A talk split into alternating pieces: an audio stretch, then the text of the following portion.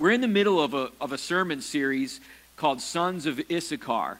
And I was preparing for that final message, part four, this week. And I know the Lord spoke to me and He redirected my steps specifically for today's message in light of all that's going on.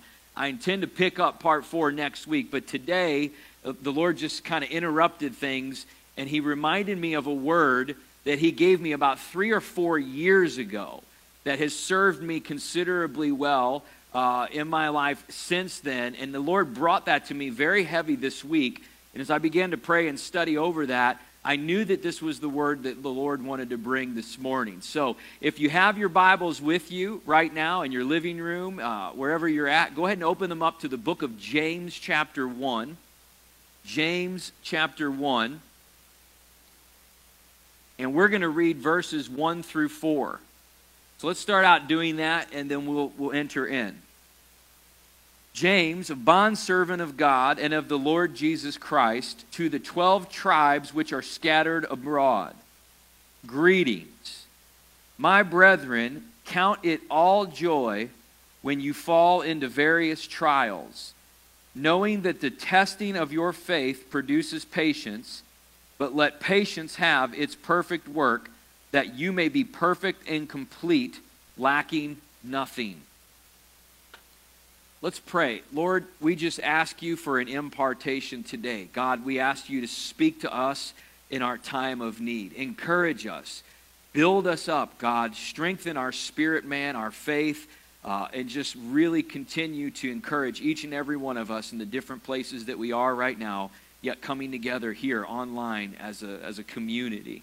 I ask that you would speak through me, God, that your voice would be heard clearly through me today, uh, and that you would do exactly what you want to do in the homes and the lives of each and every person that are listening right now. In Jesus' name, amen. Amen. Well, the title of this message this morning is called Faith Under Pressure.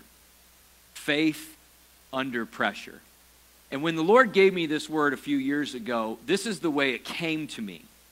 Is these four verses in the epistle of James almost opened up to me like a playbook, if if you will, from the Lord. Like this was part of a playbook that God has given us for how we are to handle trials and difficulties in our lives. We know we're all going to face them, and we know we're all facing them right now. But my question to you this morning is how do you handle trials? How do you handle trials? Because trials really are an opportunity for our faith to get stronger, for us to get closer to God, and for us to build our spiritual maturity through these difficult seasons and situations that we go through if we will allow the works and the process of the Lord to play out that way. Now, this is a little different than you, how you might normally be used to me preaching. Um, many times I'll do a sermon and I'll be preaching around a topic or subject matter, and we'll comb through a whole, a whole lot of the Bible uh, and, and teach on that. But today is something that is called an expository or expositional sermon. And really, all I'm going to do is I'm going to stick with these four verses right here and the Epistle to James, and we're going to break them down almost word for word to see the message and the teaching that's in this about how we can respond and handle trials successfully in our lives. Let me say this first of all about James. Many of you know this, some of you might not, but this author, James, who was also an apostle, was, the, was a brother of Jesus himself. The Gospel of Mark tells us that Jesus had four brothers and he had some sisters too. We're not sure how many, but James was one of them. And it appears that while Jesus was alive uh, before he went to the cross, that James actually never believed in him. His faith was never there in Jesus as the Messiah. And I've thought about that before. Like, imagine if your brother came to you and shared with you that he was the Son of God. I mean, sometimes we, we give people a bad rap in the scriptures, but I can I can understand how that might have been a difficult thing for James to grasp and to just contemplate. But praise God, it also tells us later on in the book of Acts that James was one of the people who bared witness to and saw the resurrected Christ before he ascended back to the throne at the right hand of God. James went on to become a significant apostle and one of the main leaders, if not the main leader, in the New Testament church in Jerusalem. Jewish history tells us that he was martyred later on. He was martyred through stoning and uh, so he died for his faith, but he really fought the fight. And I think that ought to encourage some of you out there today that maybe you're at a point where you're just now starting to open your heart to Jesus, to faith, trying to just see if maybe this is, you know, the direction that you need to go in your life. Um, even the brother of Jesus, James, was at a point where he doubted and he wasn't sure. But then God opened up his eyes, and obviously he was able to walk out and fulfill the calling that God had for him. So let's go ahead and dig in to these verses uh, in chapter 1, verses 1 through 4. The first part that I want to share with you is this opening line where James says, to the 12 tribes who are scattered abroad. And this is actually something that I, the Lord never showed me this a few years ago when He gave this word to me. This is something that He only more recently revealed. Uh, but it says that they were scattered abroad, which means dispersed. Now, the reason that they were scattered in these scriptures um, in fact, many times over the centuries, when there was persecution, the people of God, the tribes of Israel, they, they were scattered throughout the land. Um, but so that was the case in, in this situation. The emperor, or I'm sorry, Herod, was persecuting Christians, and so they were kind of fleeing for safety and they were scattered throughout all of the land. But this is what the Lord told me here this week about this. He said, You know, my people right now, through everything that's going on, are feeling a little bit scattered. It makes sense. It means to be dispersed, to spread out, you know, kind of be at far distances from one another. And with these lockdowns and quarantines, that certainly feels that way for me. I don't know about you. But this is what the Lord said. I loved it. He said, Although my people may be or feel scattered, you are not to be divided. Isn't that something? That we can be kind of apart right now, and we pray this doesn't last very long. But ultimately, even though we are connecting remotely and online, digitally, all these things, that we still, as a people of God and as a church, we do not have to be divided. We can stay united right now. But the scriptures also tell us in Ephesians that in order for us to, to be united, we have to contend and strive for that spirit of unity. So there's things that many of us are being forced to do right now that are uncomfortable, abnormal, changes in our everyday lives. I would just say we've got to be flexible and we've got to be willing to adapt and understand that we are contending for unity in the body of Christ and as a church no matter what. And praise God, through technology and other means, there's still a way for us to be able to do that. So he says to the 12 tribes who are scattered abroad, and then he goes into this opening line and he says, Count it all joy when you fall into various trials. So let's take a look at the word various. Various trials. That just means that there's all kinds of different trials that are going to come at us. Have you dealt with different trials throughout your life? I'm sure you have. I know I've dealt with trials in my job situations. I've dealt with trials in my relationships. We've had marriage trials over the years. We've fought trials with raising our kids. I mean, there's a whole number of things, right? Here's the point is that trials are going to come at us really in every area of our life that we have at different points. You can expect that.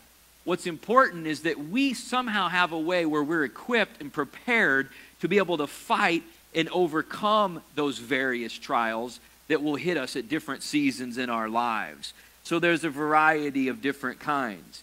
Let's take a look at this coronavirus situation that we're dealing with right now. This is a trial that's new. Probably almost everyone on this, uh, on this live stream right now has never had to deal with something like this. This is entirely new and different. Than anything we've ever seen. And there'll be new trials in our future that we'll face down the road that are different than anything we've ever seen. But at the same time, the Word of God, the promises of God, and the principles of Scriptures, when properly applied to our lives in faith, do not change.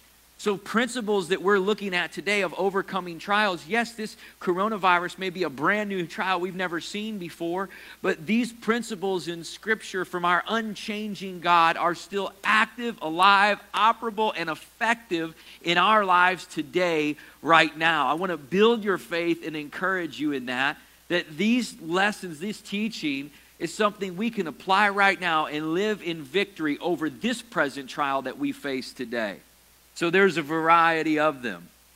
He also says uh, that we will fall into various trials. To fall into something means that we can literally fall into it in such a way where we literally become surrounded by it. Like it's, it's everywhere around us in the way that it's affecting us. Let me say this first of all when it comes to falling into trials. There are trials that are unavoidable. I would say this coronavirus is something that none of us saw coming and probably could not have avoided or properly prepared for. But there are trials that sometimes we fall into that we should avoid and can avoid. And sometimes we fall into a trial that's even of our own doing. Proverbs tells us that some, some people will dig a hole and dig a pit for themselves, and then they'll fall into that same pit. So we need to use wisdom and not be foolish. Foolishness is just how Proverbs also says, as a dog returns to his own vomit, so a fool or a foolish person will return to their folly. We need to learn our lessons from previous mistakes and mistakes of others and use wisdom to avoid those pitfalls that we know are out in front of us. I know I think about for myself uh, in the mornings on Sundays or different times when Katie, my wife, she'll come in and she'll say, Babe, how do I look today? Does this look good on me? I don't feel like I look good in this. Listen, I've learned my lesson. If I don't answer that she looks beautiful, that she looks wonderful, then I'm a fool and I'm going to fall into a pit that I ought to know I ought to avoid, right? Of course, she always looks beautiful and she always. Can I get a little fist bump emoji from all the husbands and all the dudes watching right now? A little fist bump emoji. Thank you very much. We're not going to fall into that, that trial over and over again. Amen. Uh, some trials can be avoided, but some cannot. He says that we're to count it all joy. This is where this starts to get really good for me. He says we count it all joy. That means everything. That means in every situation of our lives, everything we go through, mountaintops and valleys alike, that we should be able to count it all joy. We know that when things are great, it's easy to be happy, it's easy to be joyful. I'll liken that to the example in scriptures when Jesus says it's easy to love someone who loves you back. It's easy to help someone who's going to give you something in return. It's hard to love your enemies, though. It's hard to help someone who can do nothing for you in return, but that's where it really matters. And I would just say to us today that we need to be able to look at our lives and situations we're facing, even in difficult times, and still be able to find the joy in the moment that we're in. Count it all joy, the Bible says. The word joy is really, really amazing. It, I'm going to give you the expanded definition of what this word means. It means the awareness of the favor and grace of God or grace recognized. Grace recognized. Listen, it's our ability to look around in the midst of a trial in a situation and still be able to say, I see the grace of God right now. I feel the grace of God right now in my life. Because let me tell you something. If you're a child of God, it is always there, it is never away from you. the grace of God that saves your soul abounds in the life of a son or daughter of God. The only question is are we able to look around and recognize it and be aware of it and see it in those moments and times that we're in? You see, right now we find ourselves in a situation where a lot of temporal pleasures, luxuries, and conveniences, many of which I enjoy myself, but a lot of them, folks, are fading away right now. They're kind of being taken away right now because of the trial that we find ourselves in as a people.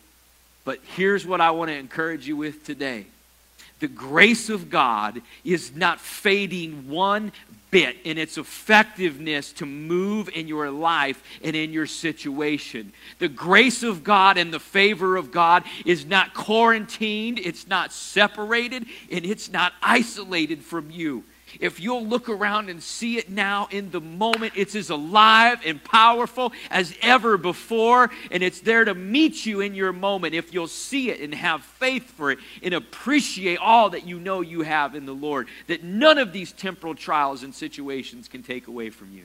You see, what James is saying is the way you face a trial, the way you deal with difficulty, is not necessarily by being consumed and, and overwhelmed with the trial. It's by staying focused on the grace of God that's there, recognizing it, being aware of it at all times.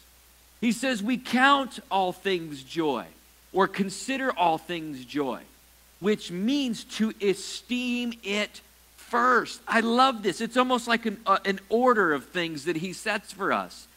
He says that you need to, you need to step back in a trial, in a situation, and you need to lead with, esteem, or first count the joy in your life, see the grace of God in your life. That's what you lead with in everything you do. Let that be the forerunner, the front runner in the way you handle and fight the trials and situations that are coming against you. Don't you love that? Count it all joy. Be aware of the grace of God in your life at all times because it is there. And that will produce these next parts of these verses we're going to look at that are the keys to overcoming the trial is recognizing the grace of God that's still here with us right now and can never be taken from us from a trial or a temporal worldly situation. Praise God. Can we get some amens on the live feed right now? Hallelujah. I'm feeling it right now, even though we're here online. I'm telling you, I'm feeling it. So, looking at a trial, this is what I started to see that a trial is going to do in our life if we allow it to. You see, the trial, it's the affliction, it's the struggle, it's the difficulty. We know that. But here's the real threat of the trial This is so good. It's not the trial itself. Yeah, there are inconveniences, there are a lot of consequences and difficulties. I don't want to make light of that. But the real threat of the trial is that it would interrupt or break the pattern of our awareness of that rhythm of grace that's flowing in and through our lives. You see, the threat of the trial is that it comes and interrupts our life in such a way that we take our eyes off the grace of God.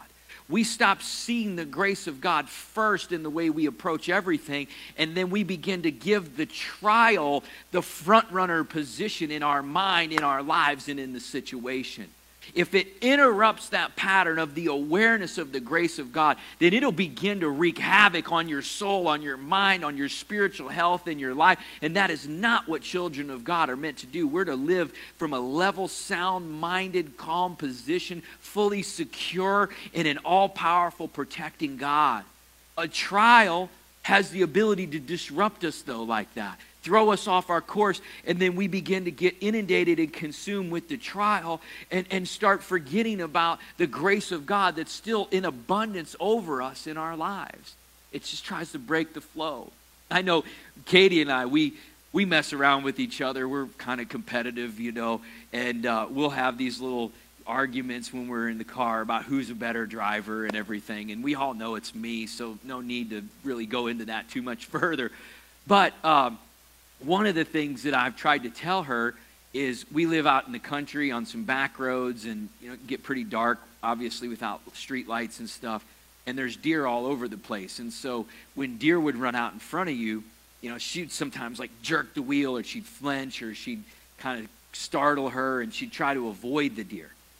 And uh, and I I'm, look I'm a, I love animals and I'm a respecter of wildlife and hunter and all that. So just you know don't get tiff, tiffy whenever I tell you this but what I am always telling her is you don't jerk the wheel, you don't pull away. If a deer jumps out in front of you and you got a cargo of kids and you and you're driving down the road, you, you just have to drive right through it. I mean, it's going to damage the car a little bit, but you and the kids, and you're going to be just fine. If you jerk the wheel and you pull off, you have an opportunity to run into a tree or a telephone pole off into a ditch, and that could create a lot of harm. And I was just thinking about that situation today where it's like a trial has the threat of doing that in our lives. We're focused on the grace of God, the awareness of His goodness in our lives, and we're just kind of driving down that road of life seeing that. And then the trial is kind of like this deer jumps out in front and tries to get us to pull off and shift and take our focus off of the grace in our life, and then all of a sudden react to the trial. And before you know it, we've ran off the road, and now we're in a bunch of trouble and we're in a bunch of harm. So just continue to stay focused on the grace of God that abounds in your life as you go about handling and fighting the trials that you're facing. A trial will attempt to interrupt and break that flow of your awareness of the grace of God in your lives. It says that the testing of our faith produces patience or endurance, and endurance has its perfect work. This idea of testing our faith, let's face it, this isn't something that we all particularly look forward to. Um, but anything strong can survive a test, right? Many things are tested. Soldiers are tested of their resolve and their fortitude in the, in the battlefield. Ships are tested in the seas and in the waves when they sail a child of God, our faith is tested in times of trial. The genuineness of that faith will be revealed during difficulties and storms and fires. And it's in those moments where our faith needs to rise up and get stronger. Whenever we hear we face trials and difficulties, listen, many times it will expose weaknesses in our faith. It will. Now, I don't want you to get discouraged by that. I want you to see that as an opportunity. If you hit a trial and you realize, oh man, I, I didn't react properly here. The, the, my faith isn't where I know it needs to be here. Look, just be thankful that weakness was exposed during a trial so that you can ask God to build and grow your faith through that difficult situation so that you could come out of that stronger than you were whenever you went into that. And if we'll allow trials to sort of have their way in our lives in a godly process, that's exactly what it will do for us. It'll make our faith, faith stronger and we'll be more prepared for future obstacles when we come to them and when we face them. But that trial, as we're being tested in our faith, if we respond wrongly, it, it certainly has the opportunity for us to go into a situation that can bring us a whole lot more harm. It's really how we respond to it. That's what I'm trying to, to say that makes all the difference in the world as far as the outcome goes. So know that a trial, yeah, it can be a test, and it will put our faith to the test, and it may expose weaknesses. But at the same time, it's doing a work in each and every one of us through that. If we'll allow God to continue to lead us and keep our eyes focused on Him, His goodness and His grace, that trial will make our faith stronger. It says it produces fa- uh, patience. Another word in the English that's used in other versions is endurance, which I actually like better because that word really means that the outcome of having our faith tested in trials and us standing strong is that it produces a stronger faith over the long haul. I'm going to tell you something right now uh, that you may know, but of all the people that I've continued to come in contact with in my lives, the people who seem to be the strongest men and women of faith, I mean, that their faith is just solid and steady, are the ones who have shared stories with me about great trials and great difficulties they've been through in their lives, and they had the ability to see that God was still good, and He led them through that, and they came out stronger than they were before. M- many of the comments that I've heard people say is, Pastor, I never knew that I would have never thought that I was this, that strong. I would have never thought that I would be able to get through something like that if you would have told me beforehand.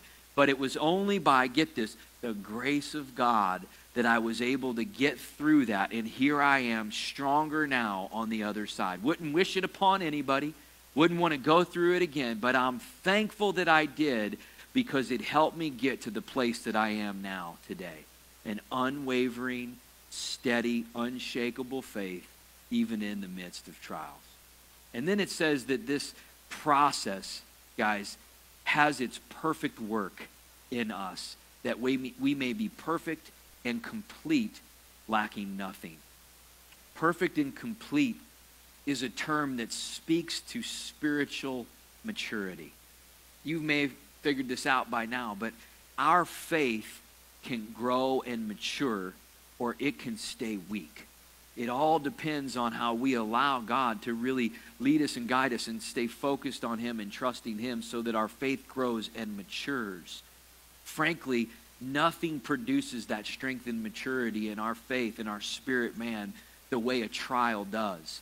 It says this makes us perfect and complete and that we are lacking nothing. Oh, praise God. What a great discovery. A great discovery for every one of us in the middle of a trial to really recognize as we battle those things that we actually have everything we need in God.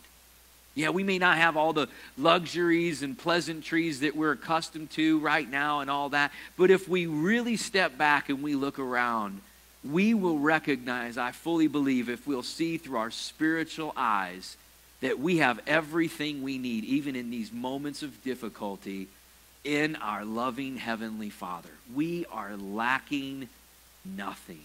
And as we go through this, we will prevail. We will get stronger. And praise God, He sees things in your future already and knows where He's taking you.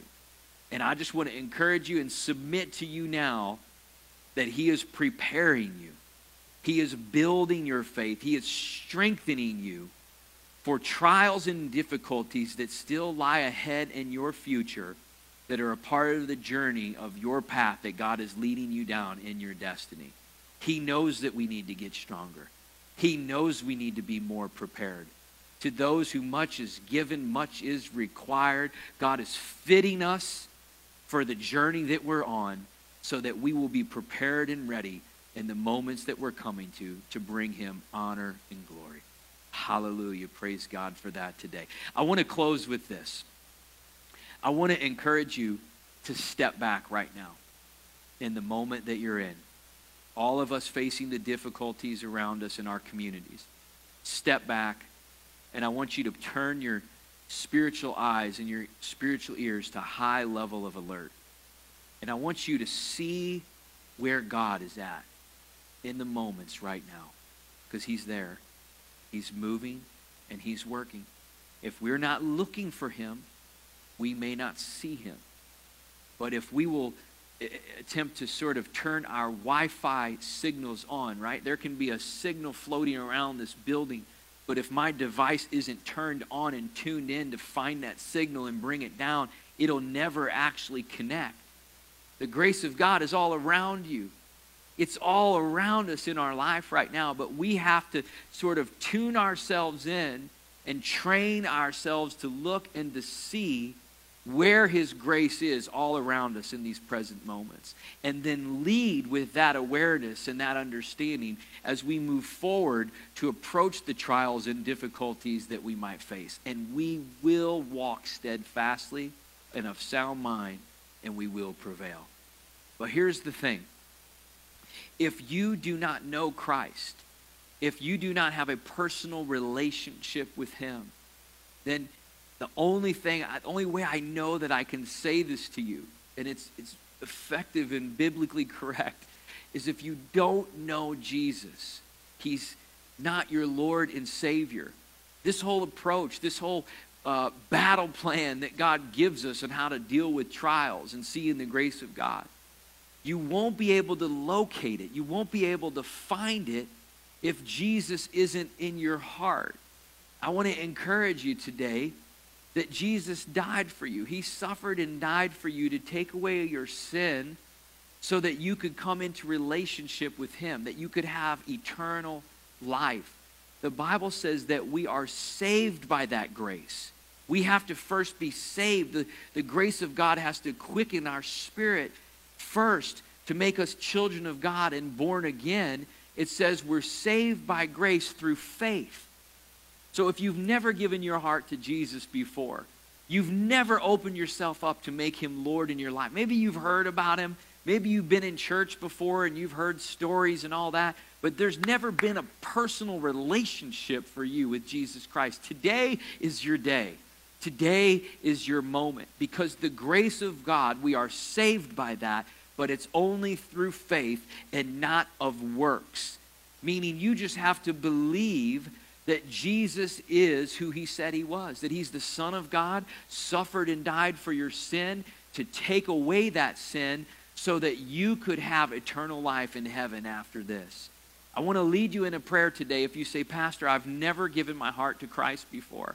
Or maybe you've walked with him in the past, but you've just turned away and your relationship with God has grown dull and grown cold. Your spiritual hearing is desensitized, and you, you know that it's time for you to get back to walking with the Lord again. If that's you in either one of these situations, right where you are, in your home, in the area that you're at today, I want to invite you to just open up your heart. Again, the grace of God is not limited by proximity or location. You're probably feeling the presence of the Lord right now, even as, even as I'm speaking this. That's the tug and the pull, the draw of the Holy Spirit upon your heart right here in this moment. Open up your heart to Him.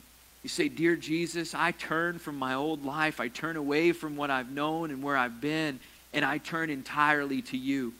I have no dependency upon myself or in anything of this world.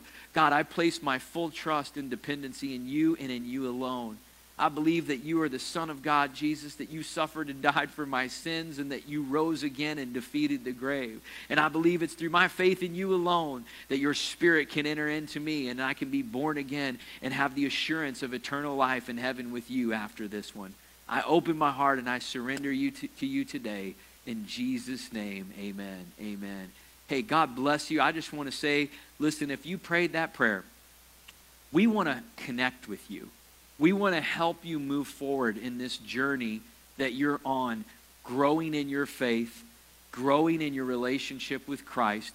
We want to connect with you. We want to help you to walk out this calling, this purpose that God has for you in your life that's special, that's big, and that's meant for you to make an impact in this world. I, I would like to ask you to allow us to help you do that. You could simply send us an email to info at lifechurchx.com just let us know that you made a decision to follow Christ today or that you're interested in taking the next steps in your journey, whatever it is.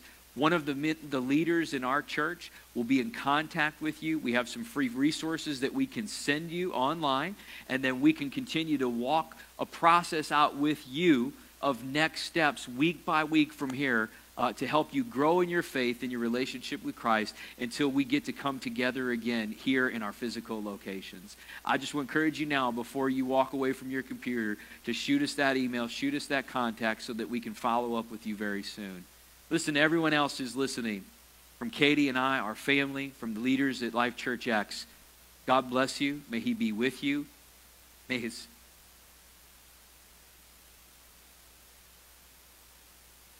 countenance shine upon you. May he be gracious to you. And may he give you peace. We love you so much. We're looking forward to staying in contact with you in the days ahead. Tune in on Tuesday for T3 and have a wonderful, beautiful day with your families where you are right now. Godspeed, everyone.